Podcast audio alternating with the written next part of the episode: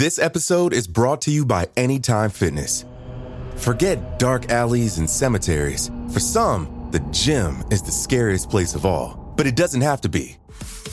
With a personalized plan and expert coaching, Anytime Fitness can help make the gym less frightening. Get more for your gym membership than machines. Get personalized support anytime, anywhere. Visit AnytimeFitness.com to try it for free today. Terms, conditions, and restrictions apply. See website for details. There's no better feeling than a personal win, and the State Farm Personal Price Plan can help you do just that. Talk to a State Farm agent today to learn how you can bundle and save with the Personal Price Plan. Like a good neighbor, State Farm is there. Prices are based on rating plans that vary by state. Coverage options are selected by the customer. Availability, amount of discounts and savings, and eligibility vary by state. When you need mealtime inspiration, it's worth shopping Kroger, where you'll find over 30,000 mouth-watering choices that excite your inner foodie. And no matter what tasty choice you make, you'll enjoy our everyday low prices, plus extra ways to save, like digital coupons worth over $600 each week. You can also save up to $1 off per gallon at the pump with fuel points. More savings and more inspiring flavors make shopping Kroger worth it every time. Kroger, fresh for everyone. Fuel restrictions apply.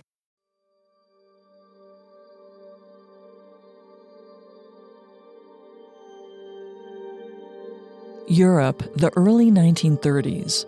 A bright, driven young man with degrees in language, history, and culture fervently searches southern France for a lost relic, the legendary Holy Grail. The man has an uneasy alliance with the Nazis, who also seek the Grail. He knows in his heart that he has to find it first. As Hitler's Germany grows more powerful, this man comes to understand that he has a duty to find the Grail before his Nazi partners. His greatest fear isn't that he won't find the Grail, but that it will fall into the wrong hands. No, this isn't the plot of an Indiana Jones movie. It's the real life story of the man who inspired the character. Otto Rahn, with the financial backing of the Nazi SS, spent close to a decade seeking the Holy Grail. He hoped to use the Nazi support to locate and keep the Grail for himself. As far as history knows, he never found it. But his theories about the Grail's location might be the secret to finally uncovering the mystery behind the cup of Christ.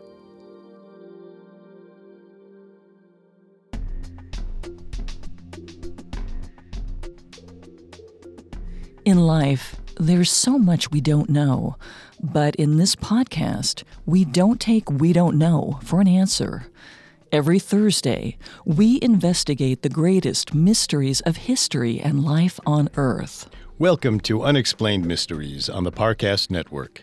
I'm your host, Richard. And I'm your host, Molly. At Parcast, we are grateful for you, our listeners.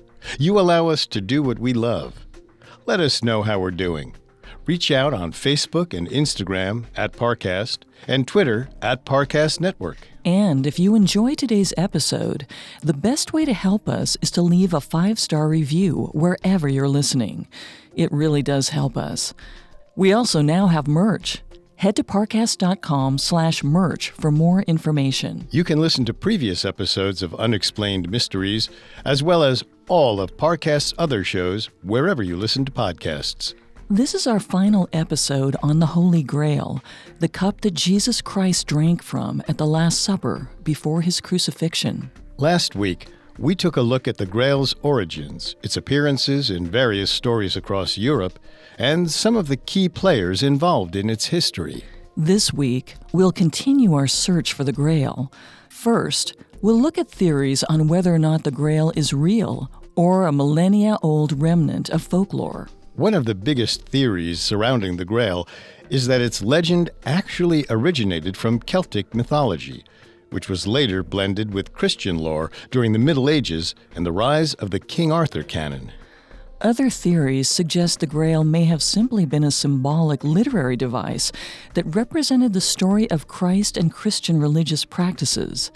If that's the case, there isn't an actual object to be found. Then, assuming the Grail is a real object, we'll look at theories that the Knights Templar moved it out of the Holy Land in the Middle Ages for safekeeping.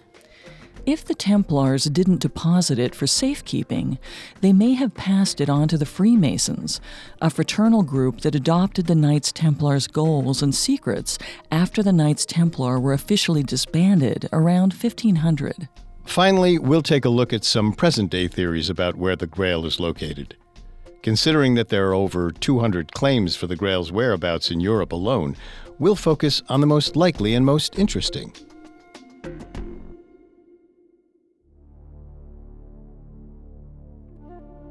The common conception of the Holy Grail is that it was the cup Jesus drank from at the Last Supper, and that later that same cup was used to collect drops of his blood during the crucifixion. The blood of Christ gave the Grail divine, restorative powers and made it into the stuff of legend. Since the first written records of the Grail, it has been a subject of obsession for medieval knights, Renaissance artists, Hollywood, and Adolf Hitler himself. But there have long been theories that the Holy Grail isn't a grail at all. Rather, it's a symbolic phrase meant to stand for Christ himself. In fact, numerous historians believe the Grail never really existed. What they mean by that is while Jesus did drink from a cup at the Last Supper, that cup was soon lost to time. The mythic artifact we know as the Holy Grail was actually a symbol for the spread of Christianity and the divine life and rejuvenation believers found when following the religion. Instead of looking for a spectacular but mythical cup, these historians believe that the Grail legend actually originates from early European folklore. In our last episode, we discussed how the Holy Grail isn't mentioned anywhere in the modern Bible. In fact, it doesn't actually show up in any written documentation until the King Arthur legends of the early 1100s. Now, there are some arguments that this exclusion from the records was deliberate. Christian scholars couldn't openly depict or chronicle Christian iconography in the first few centuries AD without risking persecution. However, the more likely reason is that the Grail legend didn't come from Christianity at all, but from an older mythology that was much closer to home in Arthurian England the Celts.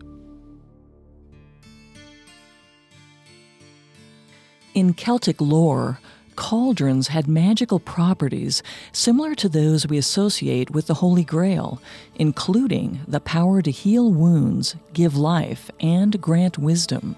The earliest written Celtic accounts of magical cauldrons date to the late 7th or early 8th century, but the oral tradition is naturally much older.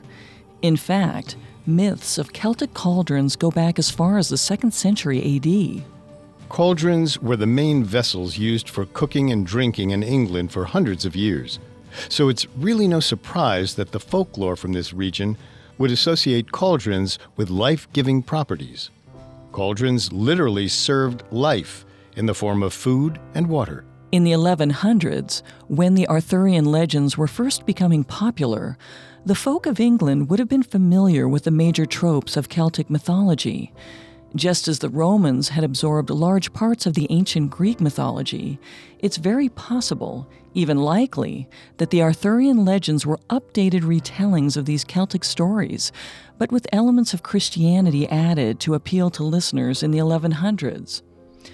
One of the clearest connections between the Arthur and Celtic folklore is the story of Bran the Blessed and his cauldron. This tale has a lot in common with Arthurian legends.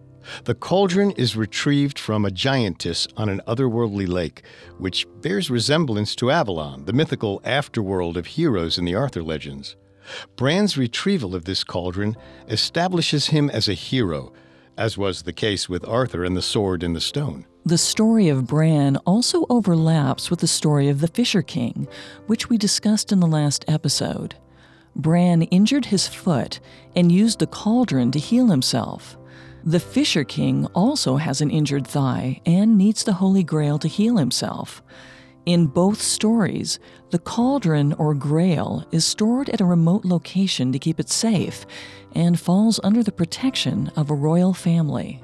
The Celtic goddess of war and death, Morrigan, gave her name and bleak tendencies to the character Morgan Le Fay, Arthur's dark sister.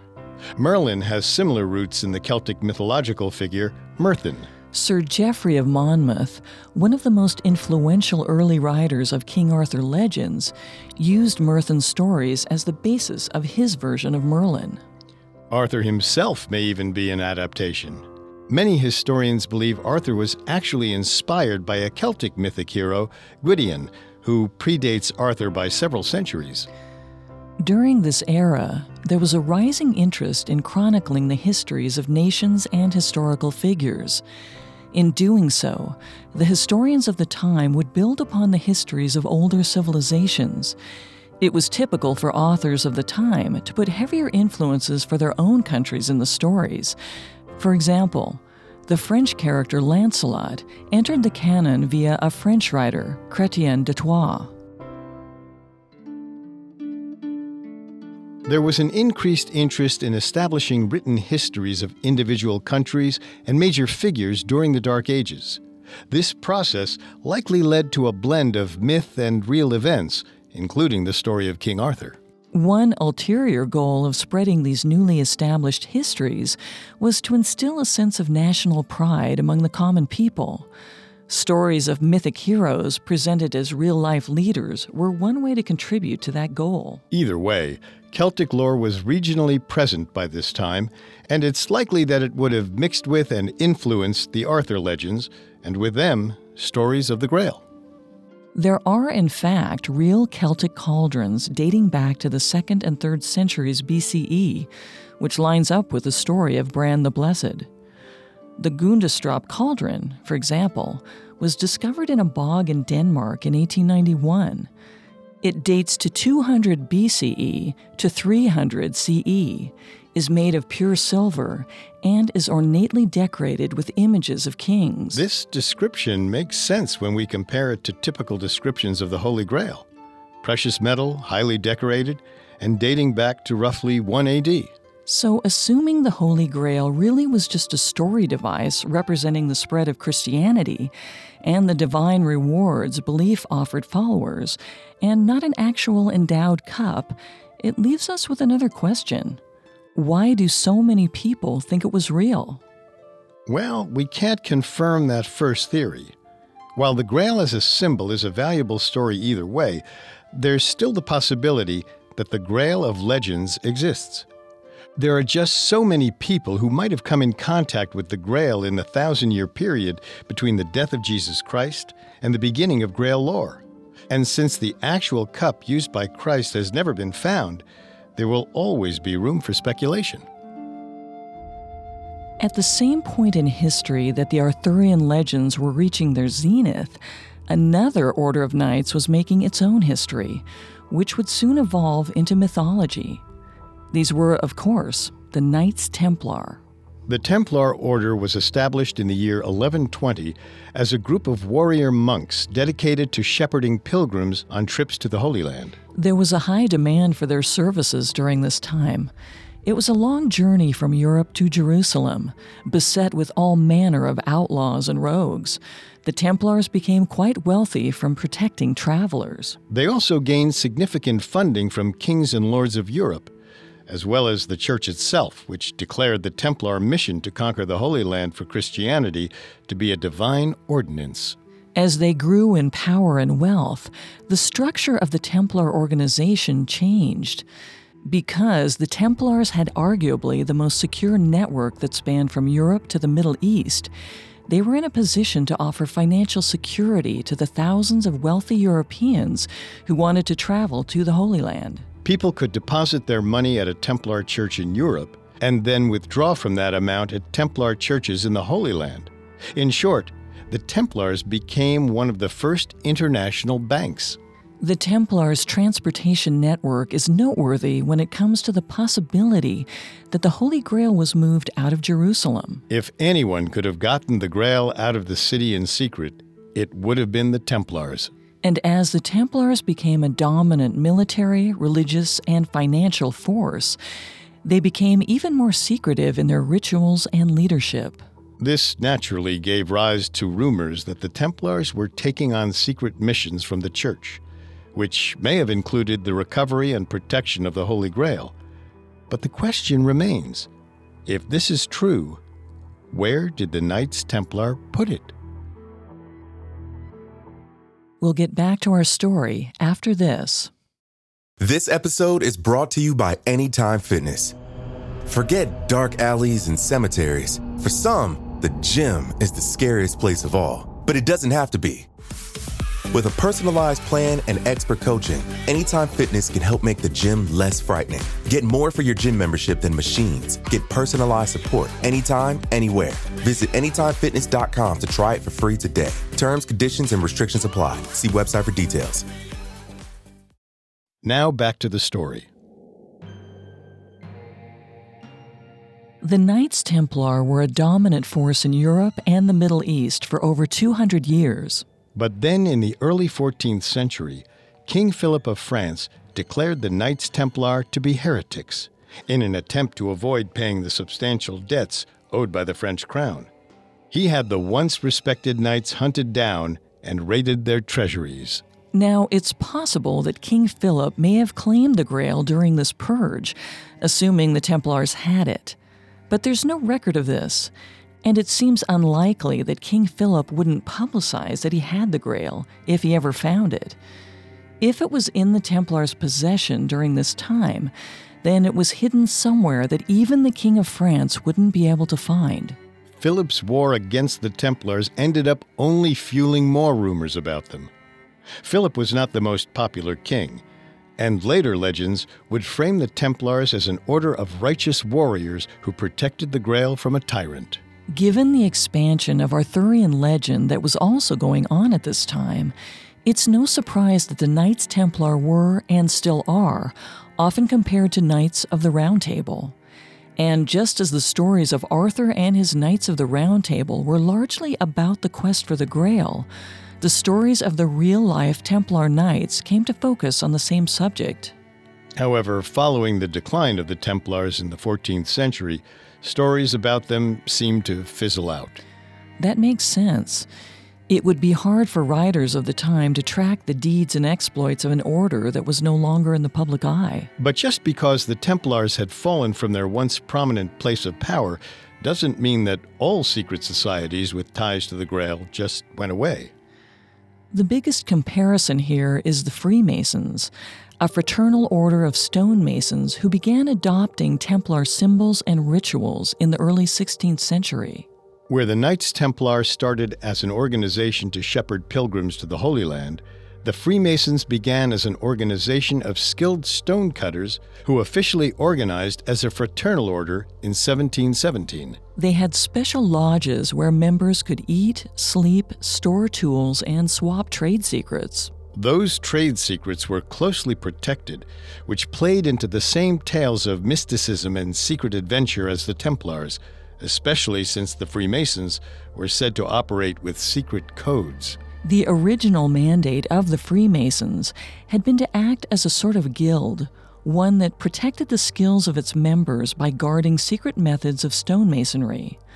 But with the formation of the premier Grand Lodge of England in the 1700s, they started taking on actively liberal religious policies.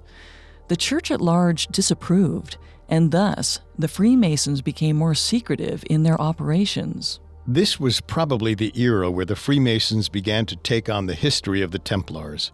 Sometime during the early or mid 18th century, the Freemasons began utilizing Templar symbols and ritual practices within their order. The mission of Freemasonry became associated with protecting Christianity from corrupt leadership, similar to the Templars. Freemason groups still exist today in Europe and the U.S. The earliest U.S. lodges appeared in Pennsylvania in the 1700s, not long after their expansion in Europe. Most information about the Freemasons is steeped in secrecy, pointing to a hidden inner working that only the truly chosen know about. While there isn't a lot to go on here in terms of actual records, it's possible that if the Templars had the Grail, it would have fallen to the protection of the Freemasons after their disbanding. If it was with them, it may have made it to the U.S.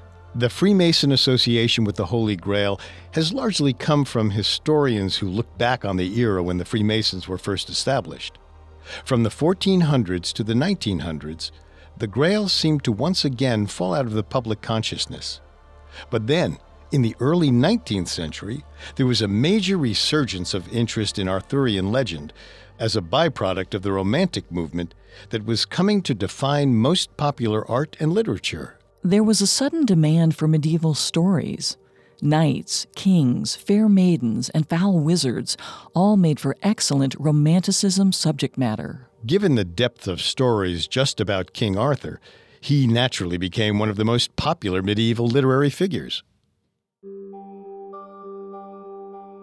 In 1816, Thomas Malory's famous translated and collected work of Arthurian legends, La Morte d'Arthur, was published in England for the first time since 1683. This reprinting inspired a wave of poets to retell the stories, including William Wordsworth's 1835 poem, The Egyptian Maid, which specifically referenced the Holy Grail. Alfred Tennyson is also credited with the resurgence of the King Arthur stories. While he started with poems that barely referenced the king, he eventually did an entire retelling of Arthurian legend for Victorian audiences. First published in 1859 under the title The Idylls of the King, these retellings were a huge success. In Tennyson's interpretation, Arthur was adjusted for contemporary values and showed an ideal Victorian version of a medieval man struggling to build a perfect kingdom on earth. His work was so popular that it led to seven modernizations of the original Le Morte d'Arthur by the end of the century. Remember, Le Morte d'Arthur was already a modernized collection of Arthur stories for its time. The original written tales were 500 years older, and the oral stories were 1,000 years older.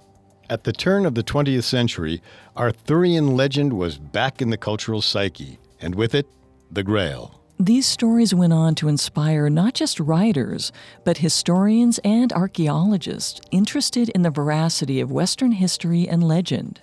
In the early 1900s, the Holy Grail found a new fan who would end up giving his life for the search. Otto Rahn was a German writer and philogene, which is a fancy way of saying he studied languages and historical records, specifically to investigate their authenticity.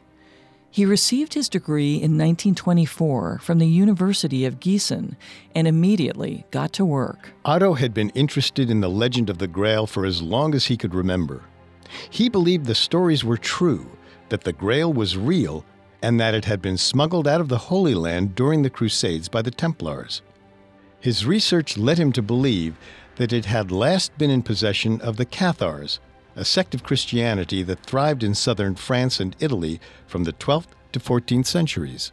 The Cathars flourished for around two centuries, but, like the Templars, they were eventually hunted down during the 14th century Inquisition for being heretics. Otto believed that the Cathars had hidden the Grail during their persecution, and that wherever they left it was the Grail's current resting place. Otto got this idea from the Parzival legend, which dated to the same time period. In the last episode, we discussed the tale of Parzival, a boy who became a knight of Arthur's Round Table and ultimately sworn protector of the Holy Grail.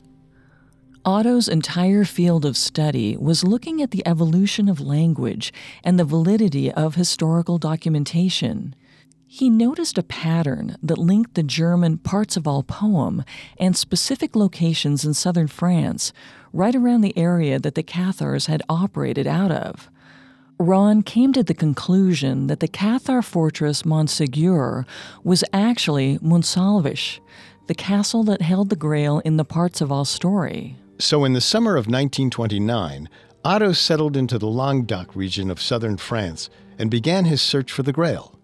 Based on his research, he focused his efforts on the ruins of a Cathar temple fortress on Mount Montsegur and the surrounding area.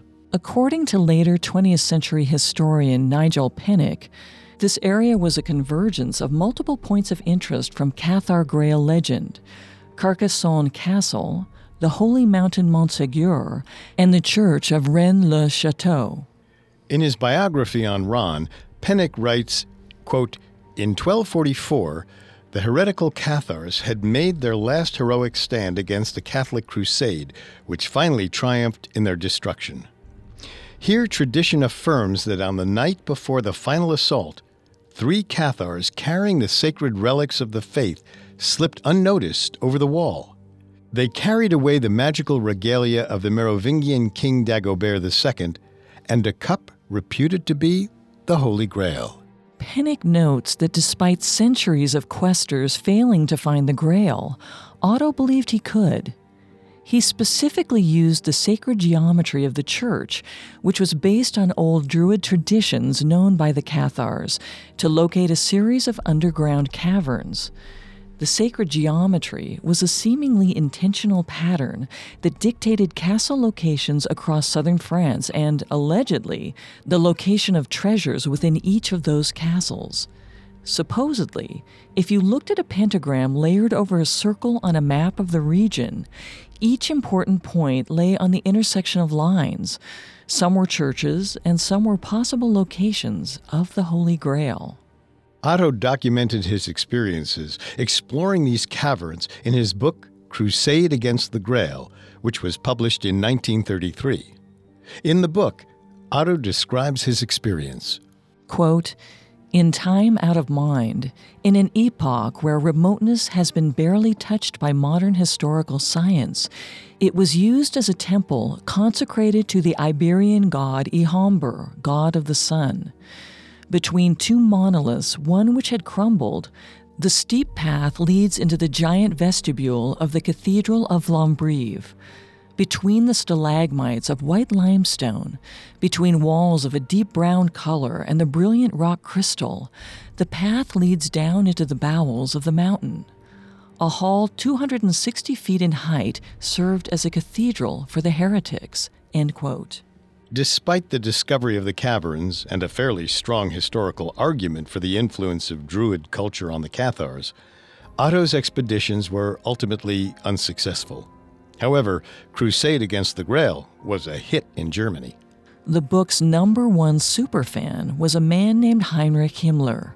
Himmler was a senior official in the Nazi Party and one of the people most directly responsible for the Holocaust. He was also at the top of the SS, the group that was essentially Hitler's guard and paramilitary service. Hitler and the Nazis were obsessed with ancient historical artifacts, particularly those of Christian significance. Himmler offered Otto full financial backing and the support of the SS in return for Otto's loyalty and possession of the Grail when he found it. Otto wasn't immediately sold. Though he was German, he didn't believe the Nazis' anti Semitic ideology. Otto was also gay, meaning that he was at risk of being sent to a concentration camp himself. But those fears seemed to pale in comparison to his burning desire to find the Holy Grail. After some consideration, Otto took Himmler up on his offer. He famously told a friend questioning his decision, quote, "A man has to eat. What was I supposed to do? Turn Himmler down? End quote. Otto officially joined the Nazi Party in the mid 1930s, and his quest for the Grail continued. He published his second book, Lucifer's Court A Heretic's Journey in Search of the Lightbringers, in 1937. This book chronicled additional excavations in the south of France, including an expedition to Iceland that appears to have been commissioned and funded by the SS. However, details of the mission are scarce, so it's unclear what evidence led the Nazis to suspect the Grail was in Iceland. The second book was once again a hit with Himmler, who ordered thousands of copies. It was read widely among the Nazis, who often had a mystical, cultish bent to their tastes. Some of these beliefs were similar to Otto's own, including the idea that the Germans could trace their genealogy back to the ancient Druids and maybe even Jesus Christ himself. Some Nazis truly believed the ancient artifacts they sought had magical powers but most simply felt that artifacts, such as the Holy Grail, would help turn Germany into the cultural and historical capital of the world, assuming, of course, that the Axis powers won the war. Whatever the reason for the obsession with ancient artifacts, the Holy Grail fit right in with the Nazi agenda. In 1937, Otto Rahn's favor with the Nazi leadership was running out. Despite the success of his second book, he had been using Nazi money for nearly four years and had turned up nothing. Even worse, he had been caught with other men more than once, and the Nazi leadership was starting to take notice. Otto's funding was finally revoked in late 1937. Still a member of the SS, he was assigned to guard duty in the Dachau concentration camp as punishment for both his failure to find the Grail and for his sexual orientation. His time in the camp put him face to face with the horrors that were being committed there, and in 1939, Otto tried to resign from the SS and leave the Nazis behind completely. The Nazis didn't take kindly to deserters. Otto was forced to run for his life, and in March of 1939 he was found, frozen to death, in the Tyrolean Alps.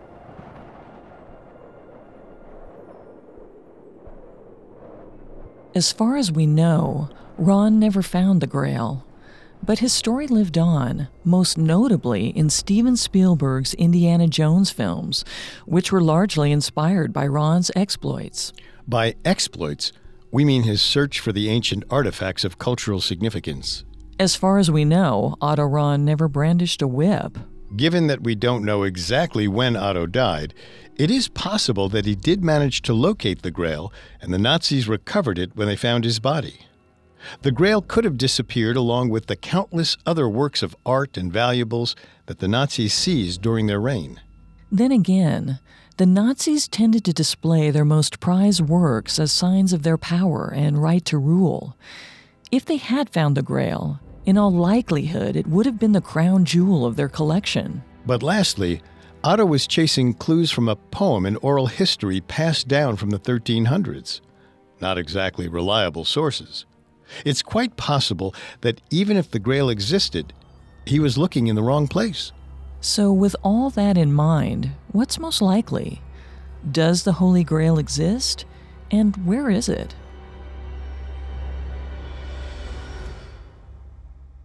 Up next, we'll explore the most likely conclusion to the Grail mystery. Now back to our story.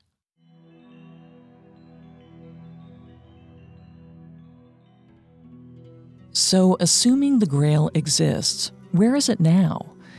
In this final section, we're going to look at some of the more interesting theories as to where the Grail might really be. Some historians go all the way back to the Grail's source Jerusalem, the first year AD. One major theory is that the Grail never actually left Jerusalem. This makes sense. It's always easier for something to stay put than to move. We now know from our research that the myths of the Grail's powers almost certainly weren't added to the lore until centuries after Jesus' time. This means that in the time immediately after the crucifixion, the Holy Grail would have been viewed as just another cup. Instead of the polished metal we imagine, it could have been made of pottery or another cheap material. It's possible that no one placed much significance on the cup, and thus, it likely was lost among a collection of other dishware and dissolved to dust over the centuries. It's still in Jerusalem, but as dirt. However, it is possible that someone, maybe the disciples of Joseph of Arimathea, did make an effort to keep the Grail. To that end, the Grail was preserved and hidden in the sewers beneath the city. It's not a bad hiding place. The sewers of Jerusalem were and still are extremely complicated by design. Inhabitants of the city used to use the sewers to hide from invaders. If the Grail is hidden in the sewers, that would also explain why no one has found it yet. Jerusalem is an old city, and excavations there are considered very dangerous because of the potential structural damage they could cause. The Jerusalem government rarely grants permits for any kind of dig within the city border. The possibility of finding the Holy Grail just isn't seen as being worth the risk. So the Grail could be in Jerusalem, either as dirt or in a place where no one is likely to find it. Looking beyond the holy city, assuming the Grail did actually leave Jerusalem for safekeeping, where would it be now? The first line of theories follows the Joseph of Arimathea stories, which we discussed in the last episode. In Christian canon, including the Bible, Joseph of Arimathea was responsible for the burial of Christ's body after the crucifixion. This would have given Joseph access to the Holy Grail and to Christ's blood, which he is said to have caught in the cup after his death. According to various legends, Joseph was the person who brought Christianity to England. Because he's considered to be the person most likely to have the Grail in his possession immediately after the crucifixion, it is possible that Joseph took the Grail with him to England, where it still resides. Joseph is also credited with building the first church in England, and some think he may have hidden the Grail there. But since we don't know for sure where that church would have been, or if it ever existed at all, this is another theory that's impossible to confirm. The more common theory is that Joseph hid the Grail in the Well of Glastonbury, which is also known as the Chalice Well. Most archaeologists typically date the well as being continuously used for at least 2,000 years, meaning it would have been around when Joseph allegedly brought the Grail to England. And second, the Chalice Well has long been associated with healing properties, likely dating back to religious worship by the Druids. After the onset of Christianity, the well was associated both with saints and with King Arthur.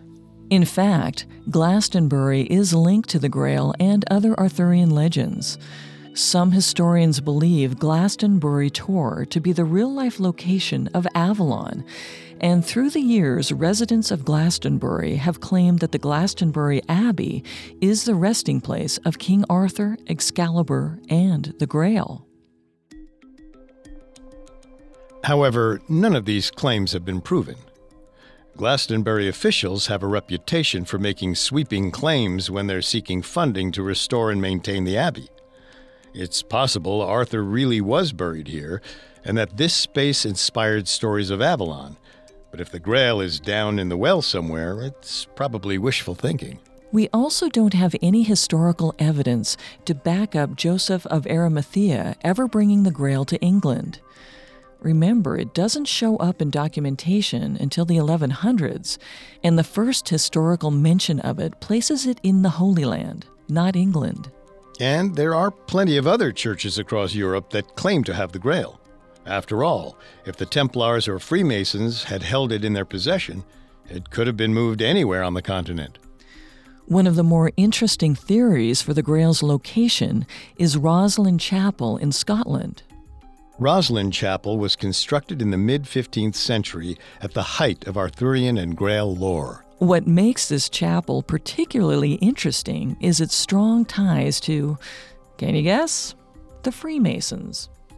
The chapel is famous for its extensive underground chambers, which are decorated with elaborate carvings and rumored to be home to secret vaults and chambers. The fact that no plans or subterranean imaging of the building layout exist furthers the theory that there are secret Templar or Freemason caches somewhere beneath the chapel. Another popular story points to the famous apprentice pillar. The highly skilled carvings show imagery that doesn't make sense temporally. Some images resemble corn, for instance, which wouldn't be discovered for another hundred years. Supporters of this theory point to the powers granted by the Grail phenomenal carving skills and knowledge of items across the world. However, while this theory is noticeably widespread, it's actually very easily debunked. As we've said, the Freemasons weren't formally organized until the 16th century, about a hundred years after Rosslyn Chapel was built. While it's possible that members of the Freemason Guild did have a hand in the construction of the chapel, it's highly unlikely that any symbols or carvings within Rosslyn Chapel have anything to do with Masonic practices, especially since the Freemasons didn't start using symbols till the mid 16th century. In fact, the Freemasons weren't linked to Rosslyn Chapel in any way until 1980. The story that connected Rosslyn to the Freemasons was, of all things, a Batman comic.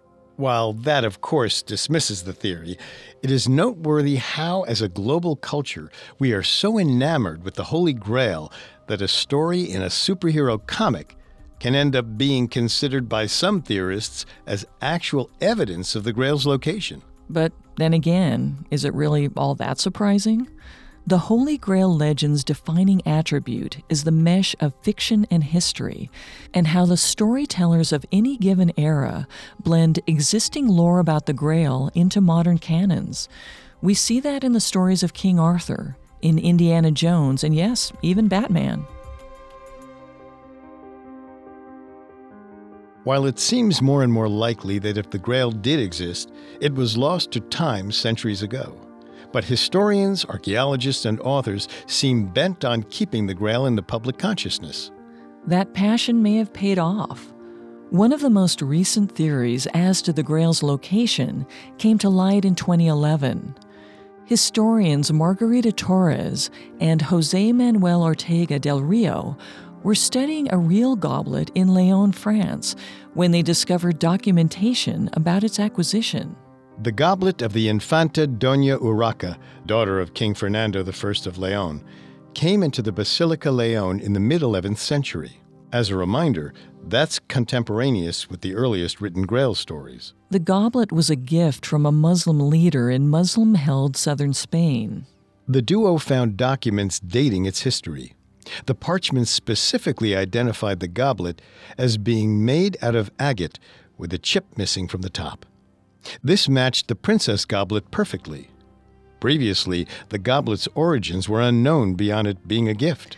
The rest of the parchment's contents were a game changer.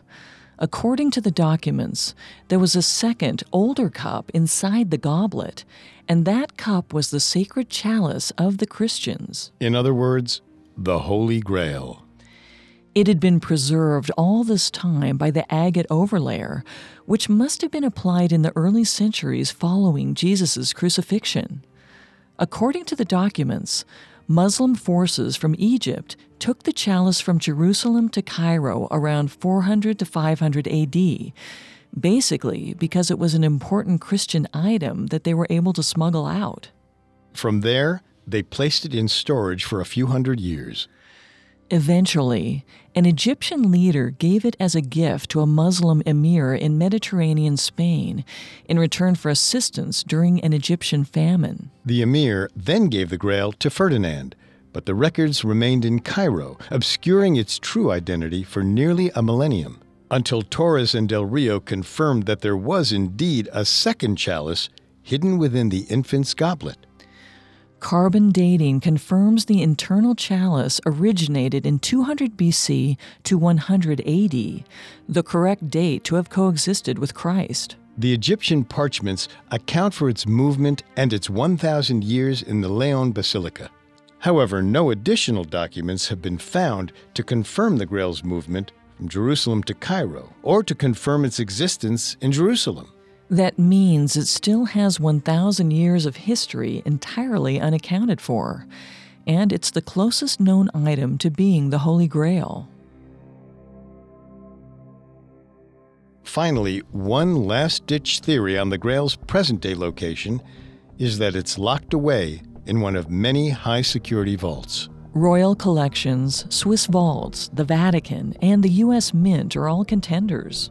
Of course, it could also be in a hidden, very secret international crypt or some ancient hidden cave in the middle of a field. If you can't tell from our tone, this theory basically boils down to the Grail is magic and important, so some secret group hid it in a secret and important place. Templars, FBI agents, or Interpol, it's always the same structure of a highly elite group putting this mysterious object somewhere that normal people can't hurt themselves with it. We think this thread of theories is pretty unlikely, as they rely on the Grail both existing and having mystical powers, which is unlikely. Given that it can't be dangerous if it's not magical, we believe if a collector group actually had the Grail, they would want to display it. There's no real reason to keep it a secret. And with hundreds of claims of the Grail's true location, it seems like someone would want the glory of exposing it if they really found it.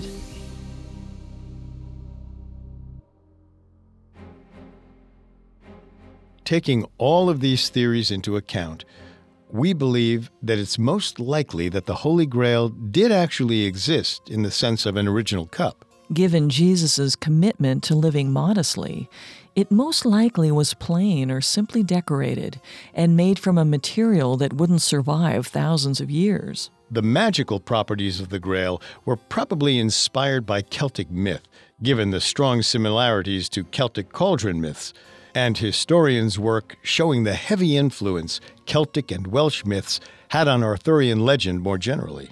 As these myths grew popular, the cup grew more famous.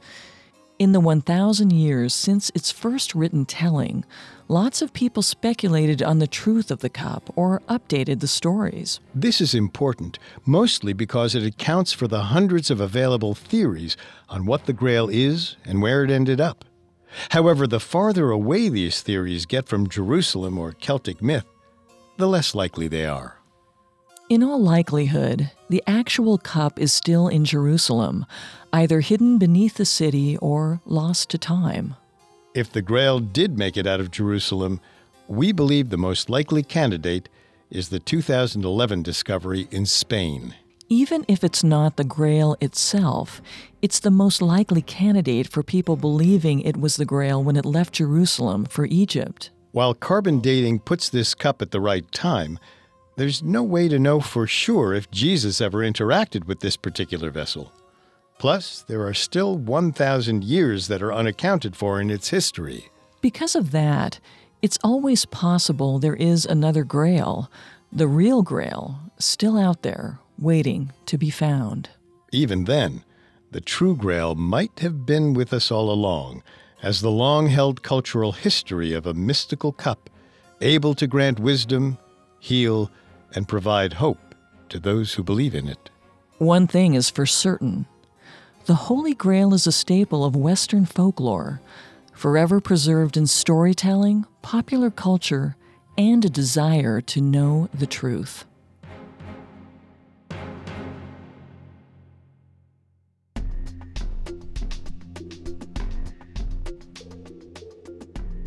Thanks again for tuning in to Unexplained Mysteries. We will be back next Thursday. You can find more episodes of Unexplained Mysteries, as well as all of Parcast's other podcasts, on Apple Podcasts, Spotify, Stitcher, Google Play, or your favorite podcast directory. Several of you have asked how to help us. If you enjoy the show, the best way to help us is to leave a five star review. And don't forget to follow us on Facebook and Instagram at Parcast and Twitter at Parcast Network. We'll see you next time. See you next Thursday. And remember, never take we don't know for an answer. Unexplained Mysteries was created by Max Cutler, is a production of Cutler Media, and is part of the Parcast Network.